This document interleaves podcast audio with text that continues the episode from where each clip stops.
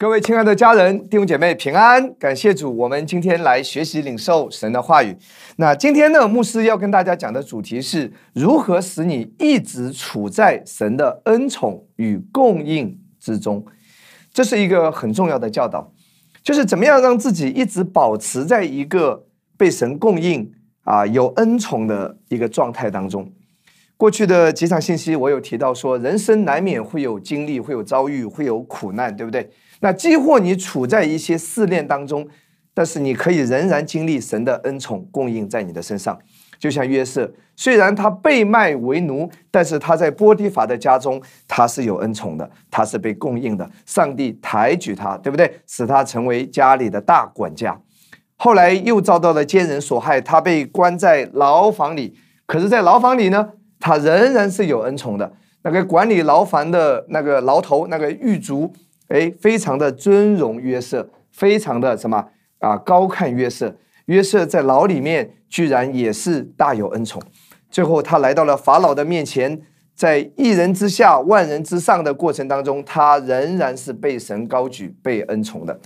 所以人生难免会有一些环境和经历，但是牧师这篇信息的教导说。无论你处在顺境还是逆境，哪怕是看起来在一些压力和挑战之中，但是神的恩宠、神的供应可以继续的在你的身上，他的恩宠没有离开你。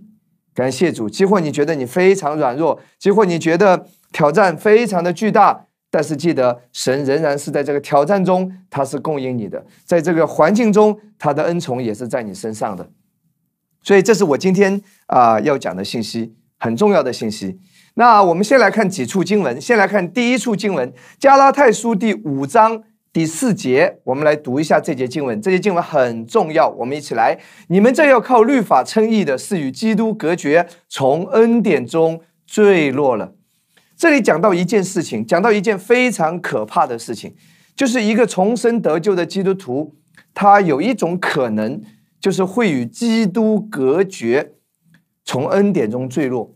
弟兄姐妹，基督已经在十字架上已经为我们完工了，为我们做成了一切，对不对？我们需要的所有供应，需要的所有的恩典，所有的恩宠，都是在基督里面。但是，当一个基督徒与与基督的供应隔绝的时候，这是一件非常可怕的事情。换一句话说，虽然他是一个重生得救的基督徒，但仍然有可能他会活在一种缺乏里面，活在一种看不到神的恩宠，看不到神的供应。啊，看不到神的源源不断的这种力量，这种祝福加贴在他的生命当中，他有可能是看不到的，因为被隔绝了。我在查考原文的时候，我特别去查考了一下这个“隔绝”两个字，原文是什么意思呢？隔绝这里不是指的失去救恩。我再说一次，一个重生得救的基督徒，我们永远不会失去救恩，因为我们的生命已经与神的生命。啊，在一起了。我们今天是在永恒里，是在永生里，所以我们已经有了神的生命，神儿子的生命，所以我们不会失去永生。因为圣经说，叫一切信他的不至灭亡，反得永生。永生就是不会失去的生命。如果会失去的话，那就不叫永生，对不对？一开始就不叫永生了。所以我们的得救是没有问题的。所以这里的经文不是指的一个基督徒失去救恩。这里的经文，这里的隔绝指的是什么？就是你在地上的时候。会失去什么？失去供应，失去祝福，失去一些恩宠。我把它圈起来，这里是什么？原文是什么？失去效用，无效能，无用的。换一句话说，你在地上就看不到主的供应了。好，我们再回到这一节经文。那这里讲到一个原因，什么原因导致基督徒活在这个地上的时候？啊，在环境中的时候，无论在顺境还是在逆境，他看不到祝福，看不到恩宠，看不到神特别的帮助。什么原因呢？这里说，你们这要靠律法称义的。换句话说，律法主义会导致一个基督徒，虽然他得救了，但是他活在地上。仍然会活在艰难里面，活在困苦里面，活在看不到神的供应、看不到神的这个祝福的一种状态当中。圣经非常有意思，这里没有说啊，犯罪的人与基督隔绝，没有这样讲。虽然我们不应该犯罪，对不对？虽然我们啊要活出我们的身份，我们的行事为人要与所蒙的恩招相称，这些都是好的。虽然我们我们在恩典下，我们也强调圣洁的生活，但是圣经这里这里告诉我们，不是因为你犯罪的原因。当然，我们不应该犯罪，也不是因为啊你祷告很少啊读经从来不读。当然，祷告很重要，读经也很重要，但都不是这些原因，也不是因为你好久没有参加聚会的原因。聚会也很重要，但是这里讲到只有一个原因，就是这要靠律法称义的。是与基督隔绝。换句话说，在你的思维里面，在你的意识形态里面，虽然你是一个重生得救的基督徒，但是你仍然活在一些律法的观念和思维当中，会导致一个可怕的结果，就是你在地上，基督在十字架上为你所完成的这一切工作，不能够供应在你的身上，神的祝福那根管道就被堵塞了，不能够持续。啊，不间断的来供应你的方方面面，导致你从恩典中坠落了。所以，亲爱的弟兄姐妹，我们每一天，我们的思维很重要，我们的信念很重要，我们的意识形态非常非常重要。所以，我们要活在恩典之下，让自己处在神的供应当中。我们不要活在律法之下。这个律法之下，指的是律法的思维，就是律法主义之下。我们再来看下面的两段经文，也是我今天要讲的重点啊。箴言书四章二十三节，这里讲到说，你要保守你心，胜过保守一切，因为一生的果效是由心发出的。圣经，圣经，上帝只要求我们一件事情，就是每一天要照顾我们的思想意念，照顾我们的心。换句话说，就是你的意识形态，你到底在想什么？你信的是什么？你里面的观念怎么样？这个都是由你的心发出的，这个就是我们常常说，当你信的正确的时候，你就会活得正确；当你信的错误的时候，你就会什么？你就没有办法活得正确，没有办法活出那个美好。一切都是在于我们的心，在于我们的里面。所以今天牧师的信息是：怎么样让你一直处在恩宠之下，处在神的供应之下？就是你要让自己的心，让自己的意识形态一直保持在一种正确的状态。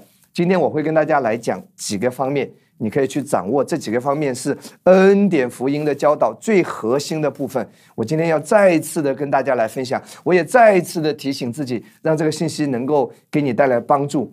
当你的思想意念继续保持跟神的道一致的时候，当你的思想意念继续在神的心意当中的时候，你就让自己处在恩宠之下了。虽然会有挑战，会有试炼，但是在试炼中，恩宠仍然在你身上运行。哈利路亚！而且更大的运行。阿门。再来看下一节经文，《真言书》二十三章第七节，这些经文说：“因为他心怎样思量，他为人就是怎样。”啊，弟兄姐妹，你里面的状态，你的意识形态到底想的是什么？然后呢，你为人就会怎么样？也就是说，你的外在是由你的内在来决定的。你你是不是处在恩典之下，还是处在律法之下？是由你的什么意识形态啊，并不是说你来到了一个恩典的教会，你就自动的处在恩典之下。不是，虽然来到恩典的教会听恩典的教导很重要，但是关键还是在于你有没有接受这个恩典的道，接受这个恩典的思维，接受这个恩典的教导，让这个教导来改变你的意识形态。当你里面被改变的时候，圣经说他心怎样思量，他为人就怎样。当你里面被改变、被转变的时候，就要活出来了。哈利路亚！神的供应就源源不断的在你的生命中，无论你在任何的环境中，在每一步的人生不同的阶段，在不同的季节当中，神的供应恩宠持续的在你的身上，他的恩典就够你用了。一起说阿门。那下面的时间呢？长话短说，我总结概括了一下，我大概会跟大家来讲四点。这四点就是我们每一天啊，虽然可能因着疫情，我们暂时不能够到教会聚会，或者说因着各种原因，你处在一些特别的啊环境当中都没有问题。但是这个这四点是我们每一天要让自己的意识形态要处在这个教导、这个真理当中，要将我们的心夺回。带入到基督的顺服里面，带入到他十字架上的完工当中，啊，因着他的完工，我下面会讲四点，会讲四点，你要让你的心牢牢的聚焦啊，让你的心一直保持在这四个意识形态当中，有一些可能是你过去听过的，也是你略懂一些的，但今天你还要再听这个教导。好，那我要讲的第一点就是第一个，你要牢牢保持在这个思维当中的，就是在基督里，我永远是公义的。再说一次，在基督里，我永远是公义的。你的意识形态里面，你一定要牢牢的记着，提醒自己，在基督里，我永远是公义的。那下面呢？我会跟大家简单的来来再次啊强调一下关于公义啊。如果你刚听到我们恩典的教导，听的不是太多，那么你更加需要明白一下。如果你听很多，那你也再次复习一下。在旧约之下，上帝也常常会称一些人为义人，对不对？上帝也会因着他们是义人的缘故，上帝特别的祝福他、恩宠他和恩待他。那旧约律法之下，普遍。上帝称人为义人的标准是什么？生命记六章二十五节说：“我们若照耶和华我们神所吩咐的一切诫命谨守遵行，这就是我们的义了。”所以，当处在律法之下的时候，上帝啊，看一个人的标准是根据什么来对待一个人？就是根据他什么遵行律法的诫命、律例、典章。换句话说，他守住了律法。他守住了某一些律法，上帝就称他是什么？是义人。上帝就就看他是什么？是公义的，是义人。圣经说，这就是我们的义了。所以，当处在律法之下的时候，是靠人的行为，靠人什么守住律法，上帝称他为义人。但是，我们的圣经是分为旧约和新约，分为律法和恩典，对不对？那到了新约，到了耶稣来了之后。这个系统有一个转变，哎，我们来看罗马书下一处经文，罗马书三章二十一节到二十二节。但如今，就是说到了新约，到了耶稣来到这个世界为人死在十字架上之后，神的系统发生一个转变，神的意在律法以外已经写明出来了，有律法和先知为证。换句话说，神不再透过啊人们去遵行律法来称他为义了。而是什么呢？二十二节就是神的意，因信耶稣基督加给一切相信的人，并没有分别。旧约之下，律法之下，是人靠行为守住了律法，上帝称他为义人，在祝福他。可是到了新约，到了恩典之下，人是因为相信耶稣在十字架上担当了他的罪，他就领受了神的义，上帝就称他为是义人。我在这边再跟大家。简单的有一个概念啊，当圣经提到公义、提到义的时候，在英文里面都是 righteousness。公义和义的意思是什么呢？就是神看你是正确的、完美的、无瑕疵的，这是一种身份。我们常常说啊，我们是义人，就是神今天看你是什么？是完全的、是完美的、是无瑕疵的，这是你的一种身份。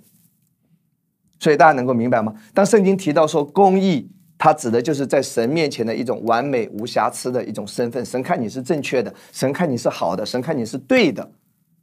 所以圣经讲到公义和义，其实在英文里面是同一个单词，明白吗？当你宣告说我是公义的，在基督里我是公义的，你就是在宣告说，今天我在耶稣基督里，上帝看我是完美的、无瑕疵的，因为上帝透过耶稣来看我。是因为耶稣的救赎，我的罪被担当了，所以今天我是完美无瑕疵的。虽然我会犯罪，但我不是罪人，我已经是义人。这个义，这个公义是一个礼物。今天因着耶稣，上帝已经把这个礼物已经赐给我，已经加在我的身上。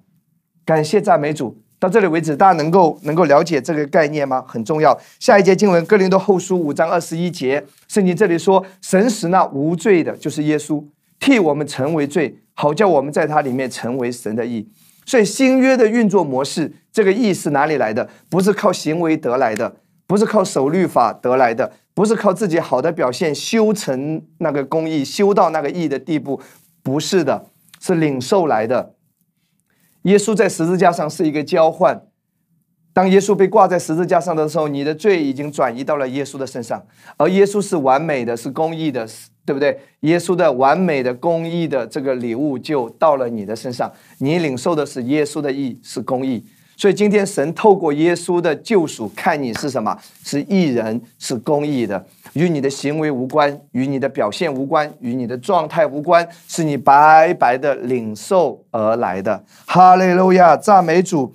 所以，我们下面再来看几节经文，弟兄姐妹，我们一定要有一种观念，有一种思维。今天上帝祝福我，是因为我是义人。是因为我信了耶稣，我已经白白的得到了这个无价之宝，得到了这个公义的身份，它是一个礼物。所以今天上帝会祝福我，不是因为其他的，不是因为你多好看，不是因为你多优秀，不是因为啊你你看起来比别人道德更高尚，都不是与你的表现无关，与你的行为无关，是领受来的，它就是一个恩典。弟兄姐妹，这是我们的信仰，这就是因信称义的信仰。所以注意哦。怎么样让自己处在啊持续的被供应的状态中，持续的有恩宠的状态中，就是在于你的意识形态，你必须要牢牢的被提醒：今天我是艺人，我是公益的，所以上帝必赐福于我。哪怕就像约瑟一样，在最艰难的环境中，神仍然是有供应的，神仍然是抬举他，是高举他的，因为他是神喜悦的。今天你在基督里，你是神喜悦的。你是神特别拣选的，你是艺人，神要赐福你。哈利路亚！诗篇第五篇十二节，因为你必赐福于艺人。上帝有一个定律，上帝有一个不改变的法则，他就是要不断的赐福于艺人，供应于艺人。所以今天你够不够资格？你够资格了。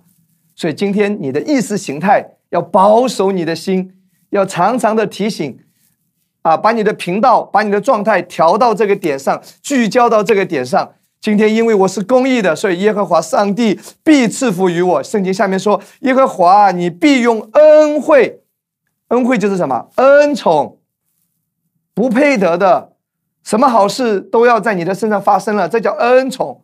你必用恩惠，如同盾牌，四面护卫他。这些经文真的太棒了。”每一天要宣告这节经文，当你一出门的时候，耶和华必赐福于一人，就是我；耶和华必用恩惠，如同盾牌四面护卫我，就是我。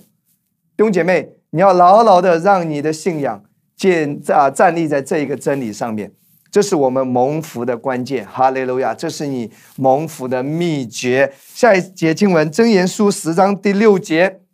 这里讲的更清楚，继续说福祉临到艺人的头，所以上帝的祝福只给谁？只给艺人。所以上帝的祝福只给谁？只给那一些坚信、相信自己在基督里已经是公义的那些人的身上，就是你跟我。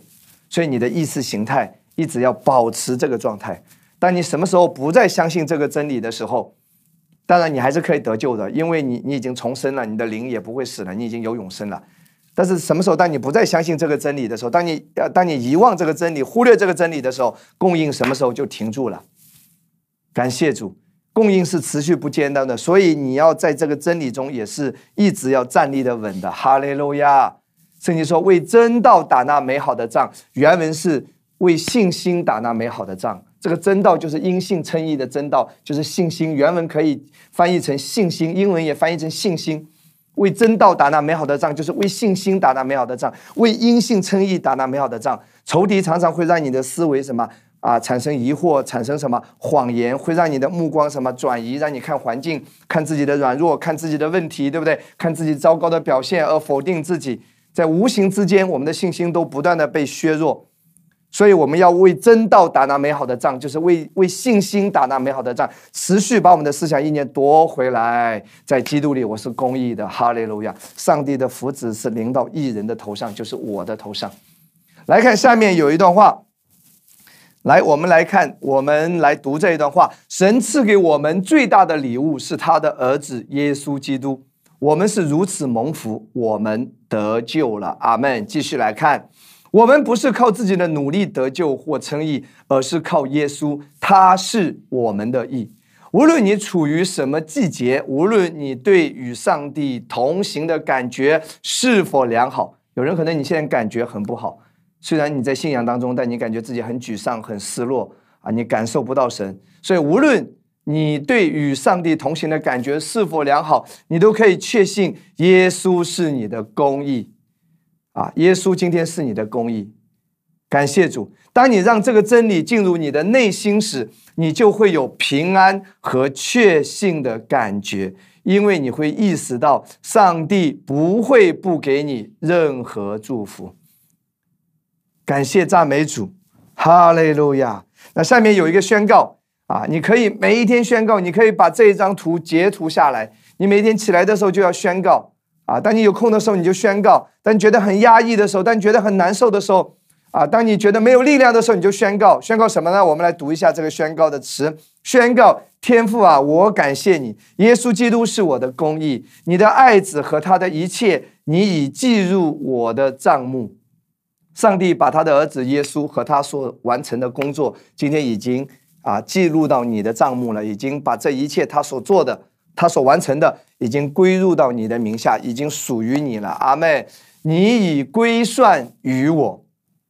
上帝已经把耶稣所做的一切，啊，把耶稣自己和他在十字架上完工，他说成了，他所做成的一切，都已经记入在我的账目当中。他已经把这一切归算于我，在十字架上，耶稣和我的罪成为罪，对不对？你的罪都转移到耶稣身上了嘛？所以耶稣在十字架上那一刻成为罪，对不对？然后呢，使我在他里面成为神的义。所以今天你是神的义，是因为耶稣的救赎，耶稣的义已经转移到你的身上了。所以神看你是义，今天你是神的义，你是公义的。谢谢你天父，耶稣是我的公义，他是衡量我在你面前站立得当的尺度。今天天赋是根据什么来看我们这个人呢？是根据耶稣。所以今天你在上帝的面前是百分百被什么被接纳的，百分百被悦纳的。百分百得到天赋的一切喜爱和喜悦，所以这个尺度是多少？是百分之一百的，已经是满格了，顶格。因为耶稣的完工是顶格的，是满格的。所以今天你得到天赋的接纳，得到天赋的喜爱，也是百分之一百的。哈利路亚，赞美主，感谢主，哈利路亚，阿门。这个也可以用在祷告上。当我们在向上帝祈祷之前。我们提醒自己一个真理，即我们今天是有权站在上帝的面前，因为我们已在基督里。弟兄姐妹，今天你来到神的面前，是是什么？坦然无惧的，是有权的。你只管开口祷告，哈利路亚！上帝二十四小时的热线为你什么？为你开通。感谢神。下面两节经文很重要，《希伯来书》第四章十六节。所以我们只管坦然无惧的来到施恩的宝座前。上帝说：“你不要有任何顾虑，你不要觉得自己不配，你不要觉得啊，我最近的表现很糟糕啊，我好久没有听小兵牧师讲道了，哎，我祷告神还会听吗？弟兄姐妹，不要有这些想法。今天你坦然无惧的，哪怕是你刚刚在跟你的先生吵架生气啊，你大发雷霆，你这个时候来到天父的面前也是坦然无惧的，你更应该坦然无惧的来到他的面前。弟兄姐妹，我们过去有一种错误的教导，在律法之下。”就是当我们犯了罪、犯了错之后，我们来到神的面前会与神隔绝，对不对？这是律法之下的教导。其实这个是错的，因为人犯了罪、犯了错，更需要来到天父的面前与他亲近。因为只有来到他的面前，我们才能够有力量胜过一切的错误；只有来到他的面前，我们才能够得到力量，我们才能够被充电，我们才能够有力量胜过一切的软弱。如果你犯了错，如果你犯了罪，你来到天父的面前都被隔绝了，隔绝只会导致你什么？越走越远嘛，对不对？你离神越远，你就越软弱；你离神越远，你就犯的错越多。所以圣经这里说什么？继续来看，我们只管坦然无惧的来到宝座前，天父的宝座前，为要得连续蒙恩惠，做随时的帮助。天赋二十四小时的热线为你开通，不管今天你有任何的困难、压力、软弱，你只要说天赋，我来到你的面前，我宣告在基督里我是公义的。如果你身体上有软弱，你就宣告在基督里我是公义的。天赋的医治已经在我的身上，我奉耶稣的名命令一切的疾病、症状、疼痛从我的身上出去。有任何的搅扰，有任何的啊魔鬼的攻击拦阻，你都奉耶稣基督的名都要离开。天赋是你随时的帮助。你可以随时的大声的来祷告，你有这个资格，你有这个权限。哈利路亚，阿门。下一节经文说：“雅各书五章十六节，一人祈祷所发的力量是大有功效的。弟兄姐妹，很多时候我们也有祷告，可是我们的祷告好像果效不是太明显。其中有一个原因啊，如果要讲祷告，我肯定要讲一个系列，我正在预备当中，可能会讲三课到五课。我我正在准备一个主题，是我该如何祷告啊？我会讲很多课啊，讲这一个专专题的信息。但今天我在这边提一点点，很多时候我们的祷告为什么好像不太有力量啊？是因为我们忽略了前面。这里圣经没有说祷告是大有力量的，圣经没有这样讲。圣经说一人祈祷所发的力量是大有功效的，所以重点在前面有两个字是一人。换句话说，什么时候你的祷告更加有力量？当你越意识到你是艺人的时候，你的祷告就越坦然无惧。就越在信心里面祷告，就越有功效，越有力量，效果就更好。哈利路亚！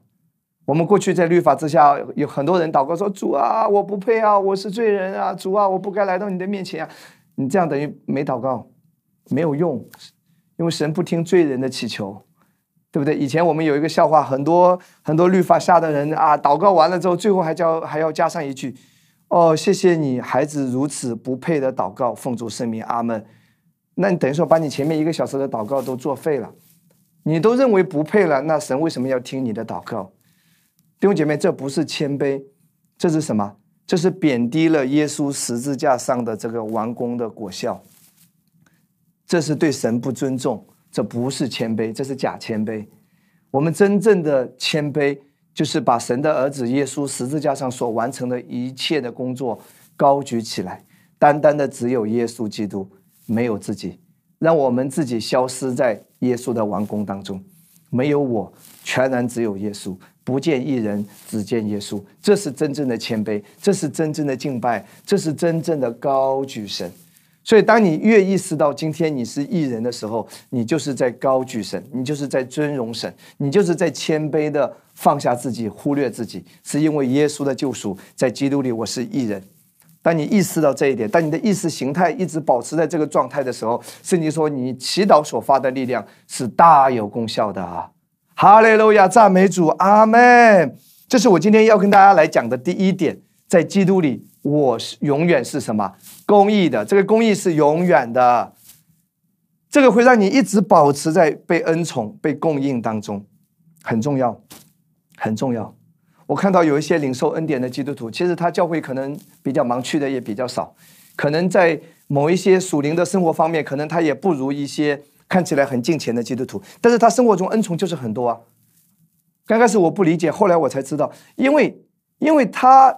是活在恩典里面，有一些所谓看起来很敬虔的基督徒，其实他还是活在律法当中，他还是在靠自己挣扎，靠自己的表现来衡量上帝能不能够祝福他，还是返回到律法当中。所以什么与基督隔绝了，就是恩典的果效在他身上失效了，恩典的大能就失效了。好，这是第一个真理。需要被提醒的第一个意识形态，第二个呢，在基督里我是新造的人，这个也需要每一天被提醒。弟兄姐妹，这是你能不能够过得胜生活的一个关键。我们先来看圣经怎么说的，《哥林多后书》五章十七节，圣经怎么说？圣经说：“若有人在基督里，他就是新造的人，旧事已过，都变成新的了。”这是圣经讲的，你是新造的人。你今天在基督里，你每一时每一刻，你每一天醒来，你都是全新的，你都是一个新造的人，不是一个旧人，是一个什么新造的人。当你意识到这一个真理，一直聚焦这一个真理的时候，弟兄姐妹，你的生活就会改变，你就会活出得胜。我们来看下面这一段话，来来读一下啊。你是一个新造的人，是上帝在基督里的公义。你不是由你的失败来定义的，请听好。蝴蝶有时会掉下来，蝴蝶有时候也会回到垃圾堆里，对不对？但蝴蝶永远不会再变回毛毛虫，它仍然是一只蝴蝶。同样，即使我们有时失败软弱，但我们仍然是公义的。即使在那些时刻，在你最低潮的时候，也要记住你是谁。在基督里，你是新造的人。当你意识到这个真理，当你扎根在这个真理的时候，改变就会由内到外的发生转变，力量就会源源不断的供应在你的生命中。那些软弱、那些失败、那些罪恶、那些捆绑，在你身上就会脱落，就会失去力量。我在圣经里面来看大家一节经文啊，旧约都是预表啊。其实挪亚的方舟就是代表耶稣基督啊。当时进入方舟的全都得救了，对不对？今天同样，当你在耶稣基督里，我们今天都已经得救了，所以我们接受耶稣。今天在耶稣基督里，那来看七章第七节，挪亚就同他的妻和儿子儿媳都进入方舟，躲避。洪水，洪水就是代表着什么？世界上的所有的一切，对不对？也包括罪恶，也包括环境，也包括风浪，也包括各样的灾难、各样的问题。所以今天在方舟里有平安，在方舟里被保护，在方舟里啊，已经储存了很多食物，他们也是被供应的。阿门。那重点来了，当挪亚进入到方舟的时候，换句话说，今天我们已经在耶稣基督里了。即使挪亚在方舟里摔了一跤，摔了两跤。请问他有没有跌出方舟？没有哦，他仍然在方舟里，他没有跌出方舟。弟兄姐妹，你记得，几乎今天你再软弱、再失败，你仍然是公义的，你是义人，你在基督里。当你扎根在这个真理上的时候，会让你彻底的反弹。一人睡七次跌倒，他人必兴起。哈利路亚。那有人说牧师八次呢？其实这个七指的是一个完全数字，意意思说。失败不能够改变你，软弱不能够定义你，你永远是在基督里。当你意识到这一点的时候，你就要开始反弹。所以重点来了，听我弟兄姊妹，当我在研读这一段圣经的时候，挪亚在方舟里，哪怕他摔了一跤、摔了两跤，他仍然是在方舟里，他没有跌出方舟，好不好？那有人说，万一万一那个门突然之间打开了，他摔出去了呢？不可能。圣经上有一句话说：“耶和华把那个门关上的。”来，创世纪七章十六节。耶和华就把他关在方舟里面。弟兄姐妹，圣经为什么要记下这一句话？就是要堵住那些人的口。方舟的门，换句话说，挪亚自己是打不开的。这个门是谁关上的？是神关上的。只有神打开才能打开。只有他们全部得救了，那个方舟的门打开，他们才能走出来。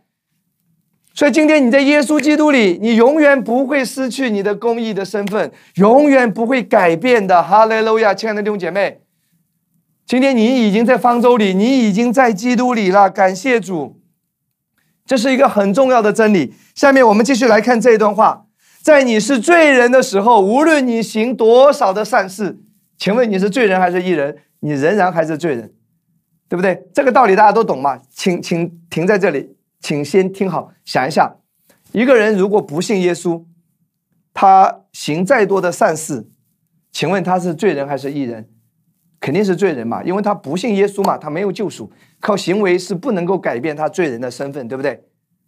是嘛，对不对？这大家都 OK，都认可。因为你不信耶稣，你靠你的行为是改变不了你的身份的。这个所有的基督徒都明白，也都认可。同样，当你是艺人的时候，你的行为也改变不了你的身份，你永远是艺人。但是问题来了，很多的基督徒他只相信前面一半，甚至有一些传道人。啊！如果你你跟他说，如果你不信耶稣，你做再多的善事，你你你也是罪人啊！你的行为改变不了你的身份。他会说阿门。如果下一段你跟他说，如果你信了耶稣，你是异人，哪怕你软弱了，你失败了，你跌倒了，你仍然是艺人。他说 no，不能这么讲，牧师，这个好像逻辑有问题。弟兄姐妹，这不是有问题，这是他有问题。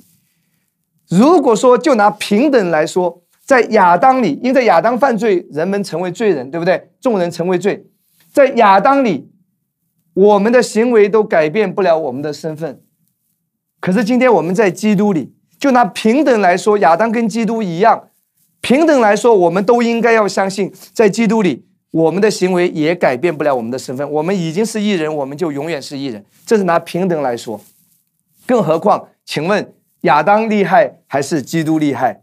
当然，基督厉害嘛！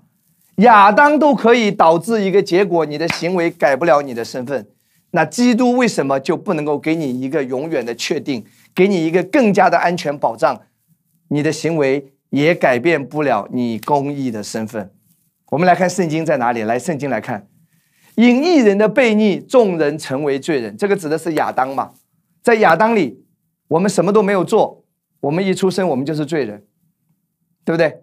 照样因一人的顺从，众人也成为义。今天在耶稣基督里，你什么也没有做，你只是相信接受，你就成为义人。所以圣经讲的非常清楚，弟兄姐妹，你怎么样相信在亚当里，你无法靠你的行为、靠你的善行来改变你的身份，你更加要相信今天在基督里，也不会因为你的软弱、失败，因为你的跌倒，因为你的犯错而改变了你公义的身份。当你越认识到这一点的时候，得胜就要从你的里面出来了，哈利路亚！感谢主，因为当你信的正确，你就会活得正确。阿门。下面我们来看这一段话：我们今天仍然经历的每一个失败、罪恶的习惯、成瘾或消极的事情，都源于我们没有意识到我们旧有的罪性已经被我们的主耶稣基督在十字架上治死了。我会告诉你为什么。为什么我们仍然会活在这些捆绑当中，无无法得胜呢？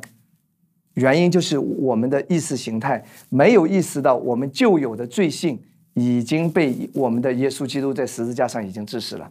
等下我来解释啊。虽然我们仍然可能有犯罪的倾向，但重要的是要意识到我们在基督里的身份。你不是你的感觉，不要接受撒旦给你的标签。阿门。好，下面我来解释一下，来，为什么我们很多时候仍然活不出来，活不出那个得胜的状态，仍然会被某一些啊坏习惯啊、成瘾啊、一些负面的东西啊、一些罪啊，为什么仍然会被捆绑，活不出来？是因为你的意识形态没有聚焦在这个圣经的真理上，就是你的肉体，连肉体的邪情私欲。已经和耶稣一同钉在十字架上了，这是一个真理，这是一个事实。虽然我们会有那种感觉，那只是感觉在你的身上。真理是你的旧人、你的老我、你的肉体和肉体的邪情私欲已经钉在十字架上。当你聚焦这个真理，当你的意识形态调到这个真理上的时候，那些症状、那些不好的啊啊那些问题就会在你身上消失的无影无踪。你越聚焦在这个真理上。那些肉体的邪情私欲在你身上越失去了力量和功效。我们来读一下这节经文，《加拉太书》五章二十四节：凡属基督耶稣的人，是已经把肉体连肉体的邪情私欲同定在十字架上了。圣经讲得很清楚，事实就是我们的肉体和我们的肉体的邪情私欲已经在哪里？已经在十字架上被什么？被消灭掉了。那有时候说，我们今天还是会活在这种状态中啊。就是因为你的意识形态没有聚焦在这一个真理上，所以这个状态感觉一直在你的身上。在欧洲有很多很大的教堂，教堂都有一个特征，就是钟那个摇摆的钟，到了某一个时间点的时候，那个钟会开始敲钟，对不对？嘣嘣嘣！如果你在那个钟下面，你待了很长时间，那个钟一直在敲敲，十二点敲了十二下，虽然那个钟声已经停止了，但是那个回音。那个感觉仍然在你的脑海里，你仍然去脑子会感觉到嗡嗡嗡嗡。同样，同样，圣经说，耶稣在十字架上已经把我们的肉体，连我们肉体的邪情私欲，都已经一同的消灭掉了。今天有的只是什么？只是回音而已。所以弟兄姐妹，怎么样来回到我前面的这段话，好不好？现在你再来读一遍，你大概就就能够明白。我再来看一看，让你来看这段话。这个真理需要你去思考一下。我们今天仍然经历的每一个失败、罪恶的习惯、成瘾或消极的事情，都源于我们没有意识到我们旧有的罪性已经被我们的主耶稣基督在十字架上治死了。那反过来讲，我们今天怎么样能够让这些捆绑在我们身上脱落呢？就是不断的意识到我们旧有的罪性已经被我们的主耶稣基督在十字架上治死了。不要再觉得你是一个你个你是一个色狼，不要再觉得你是一个极度骄傲暴躁的人，不要再觉得你的脾气是无法改变的，不要觉得你自己很肮脏，你你你很软弱，你没有任何力量。不要在基督里，你是新造的人。虽然会有什么犯罪的念头，虽然会有污秽的思想，会虽然会有暴躁的表现的时候，但今天你仍然宣告，在基督里我是公义的，在神眼中我是完美的，我是新造的人。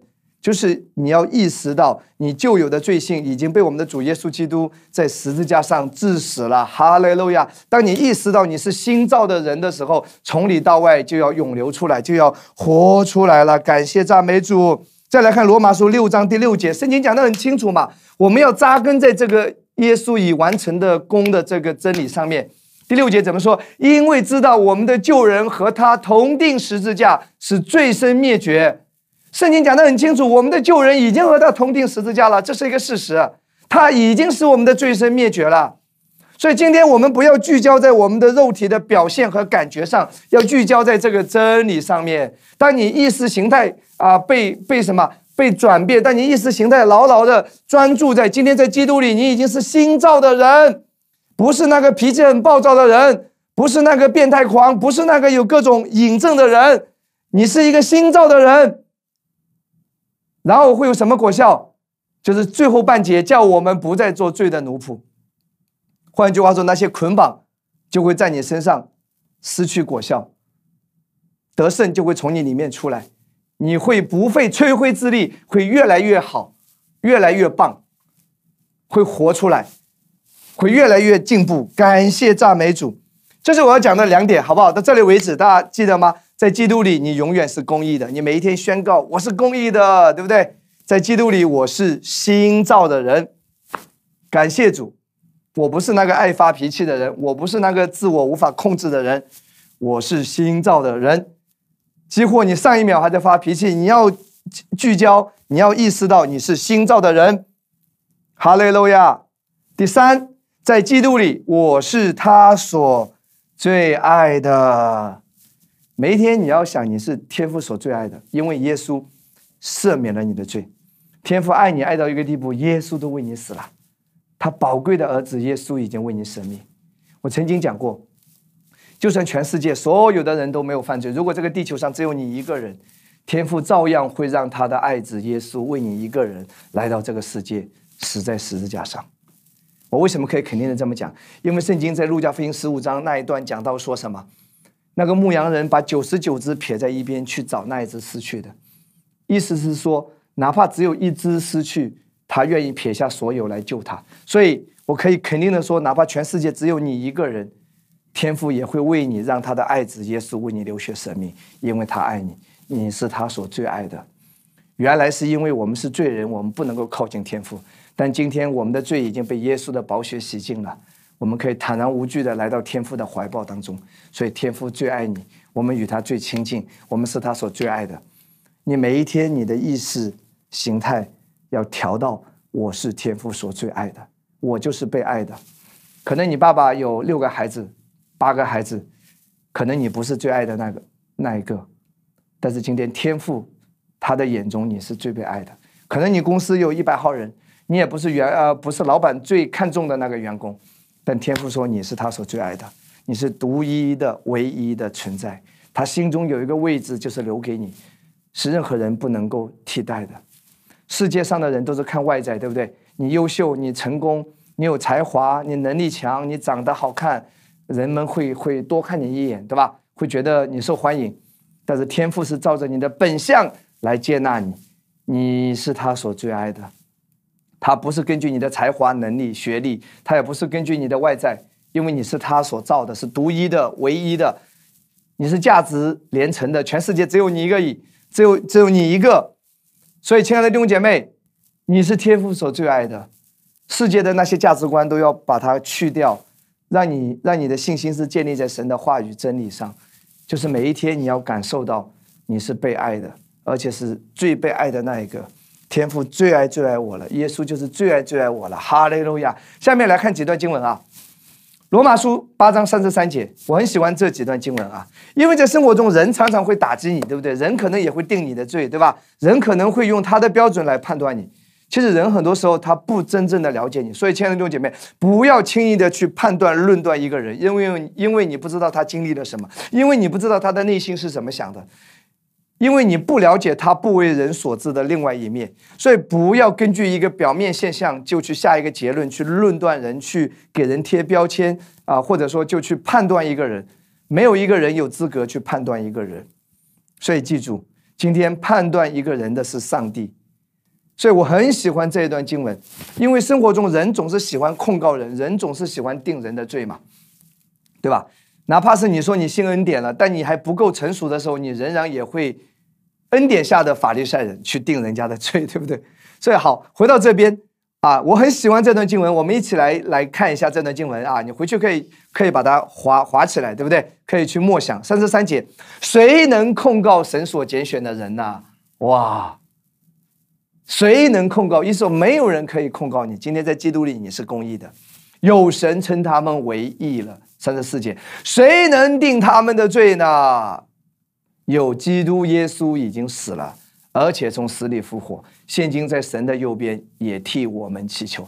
谁能使我们与基督的爱隔绝呢？弟兄姐妹，没有任何，对不对？难道是患难吗？是困苦吗？是逼迫吗？是饥饿吗？是是赤身肉体吗？是危险吗？是刀剑吗？都没有。三十七节。然而靠着爱我们的主，在这一切的事上已经得胜有余了。所以，上帝告诉我们基督徒的生活态度，是要每一天靠着爱我们的这位主，在基督里，我是极度被爱的。天父爱我。耶稣爱我，他为我舍命，在这一切的事上已经得胜有余了。因为我深信，无论是死是生是天使，是掌权的，是有能的，是现在的事，是将来的事，是高处的，是低处的，是别的受造之物，都不能叫我们与神的爱隔绝。这爱是在我们的主耶稣基督里的。这段经文真的太棒了。所以今天我要讲的第三点就是：牢牢记得，在基督里，我是被爱的。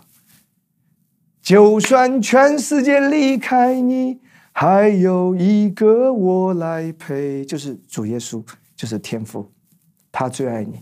无论是高处是低处，意思说你在高峰的时候，还是今天你在最低谷的时候，人可能都是在你高峰的时候去捧你，对吧？在低谷的时候可能就跑掉了。在你很有钱的时候，可能亲戚朋友都来找你；在你欠债一无所有的时候，大家离你远远的，怕你向他借钱。但是，但是这份爱，主对你的爱，无论是高处的，是低处的，他都不改变，都不能叫我们与神的爱隔绝。今天这爱是我们在耶稣基督里了。好，下面我们再来看一段经文，我们看保罗他是怎么说的。来看加拉太书二章二十节，保罗生活的秘诀是什么？保罗人生经历那么多，对不对？保罗说什么？他说，并且我如今在肉身活着。保罗说自己在地上活着的时候是怎么活呢？是因信神的儿子而活。他是爱我，为我舍己。弟兄姐妹，你看到没有？保罗在这个地方把神对他的爱个人化了。他没有用我们，他说我为我舍己。所以我要鼓励大家把神的爱个人化，就神就是爱我的，他为我。舍掉他的儿子耶稣，他对我的爱永远都不会改变，是不离不弃的。感谢赞美主，哈利路亚。圣经中有一个人叫大卫，你知道大卫的故事就是打死歌利亚，对不对？这个是被什么千古传颂的一段佳话。弟兄姐妹，大卫能够打死这个巨人歌利亚，其实大卫的名字是什么呢？大卫的名字。原文是被爱的意思。其实这里给我们一个很重要的教导：当你每一天意识到自己是被爱的时候，你就可以战胜你生命中所有的巨人，力量就来了，得胜就来了，供应就来了，恩宠也来了。好不好？这是我讲的第三点。那再给一点点时间，牧师要跟你来分享第四点。你的意识形态很重要，就是在基督里我是被供应的。在基督里我是被供应的。下面有一段话，我们来看：在恩典下，神希望你意识到供应，而不是意识到要求。我们常常说什么叫做在恩典下？什么叫做在律法下？如果用一句话来说的话，律法下就是要求啊。不断的要求要做做做做，恩典下呢，就是被供应。所以，请跟我一起说这句话：律法是要求，恩典是供应。那怎么来表明一个人是否处在恩典之下，或者说他还是处在律法之下，就是在他的思维当中，他感觉到一直是被要求要去做什么的，还是说他感觉到是被供应的？这是第四个恩典下的一个一个意识形态的一个一个什么需要需要一直被建立的一个思维，就是今天你是否意识到你是被供应的？虽然你听了恩典来到恩典的教会，但你仍然感觉是被要求，或者你的思维里面还是都是要要去做什么做做做做的，没有意识到今天是被供应的，先是被供应的，供应到一定程度满意出来了，你会去什么顺着圣灵的感动去做神要你做的事情。所以下面这段话我们再来看一下：律法是要求，恩典是供应。所以你有没有处在恩典下？就是你的思维有没有建立起被供应的思维？无论是我们的工作、财务，还是养育儿女，或者教会的施工，神都会提供你愿意做的心，并且给我们一切胜过挑战的能力。阿门。恩典是够用的，神已为你预备的供应大过一切的需求。你一定要提醒自己，每一天记得，恩典是够用的。无论你要面对什么，无论接下来你要去做什么。无论你要去处理什么样的事情，你的思维必须是相信恩典是够用的。你必须要调整你的思维，在这个频道上，你必须要建立这个意识形态：恩典是够用的。我再说一次，神已经为我预备的供应是大过一切的需求的。需求越大，供应是什么？越大的，越多的。哈利路亚！感谢赞美主，阿门。因为保罗怎么说？保罗就是有这个思维啊。保罗知道他在哥林多后书十二章第九节，他对我说：“我的恩典是够你用的。”所以恩典的供应永远是大过什么需求。弟兄姐妹，你觉得你的孩子很难管，但是你一定要有一个观念：恩典大过这个孩子的需求。阿门。如果如果你明天要处理五件事，你觉得事情要处理的太多了，你怕自己忙不过来。但是当你去面对这些的时候，你要记得，他的恩典是够你的。而且是超过的，恩典一定是够的。无论我们明天要面对怎么样的挑战，我们的未来要面对什么样的问题环境，永远要有一个观念思维，永远要确信，恩典是远大过那个需求的，供应是大过那个需求的，是够多的，是更多的。阿妹，我们来看一段旧约的经文啊，这是一个引儿，这就是在表达神的一个法则。出埃及记十二章第三节到第四节啊，这里讲到逾越节的羊羔啊，逾越节的羊羔就是预表着耶稣基督，对不对？这里说什么呢？你们吩咐以色列全会众说：本月初十日，个人要按着富家取羊羔一家一只。若是一家的人太少，吃不了一只羊羔，本人就要和他隔壁的邻居共取一只。弟兄姐妹，这里这里有没有看到？停在圣经，停在这里，这里没有让人担心。会不会不够吃？万一这个家庭人比较多，或者说胃口比较好，食量比较大，万一不够吃了呢？但圣经这里有一个确信，圣经这里没有担心一只羊羔不够吃，圣经这里反而是担心一只羊羔太多了吃不了，所以他说，如果家里人少，那你就要几个家庭凑起来吃一只，说明什么？说明羊羔供应是充足的。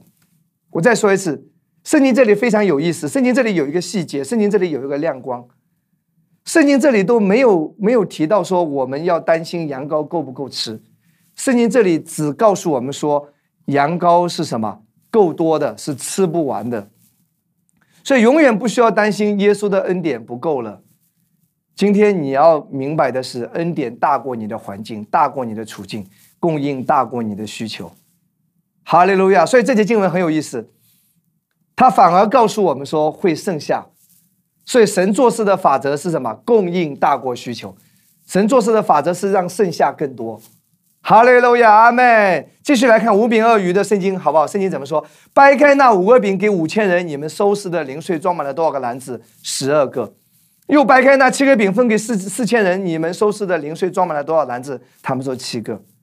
耶稣说：“你们还是不明白吗？今天耶稣问你说：‘你明白吗？’我的供应是大过需求的。五饼二鱼，五千人吃饱，剩了十二个篮子；七个饼给四千人吃饱，剩了七个，一定是有多余的，一定是充足的，一定是更多的。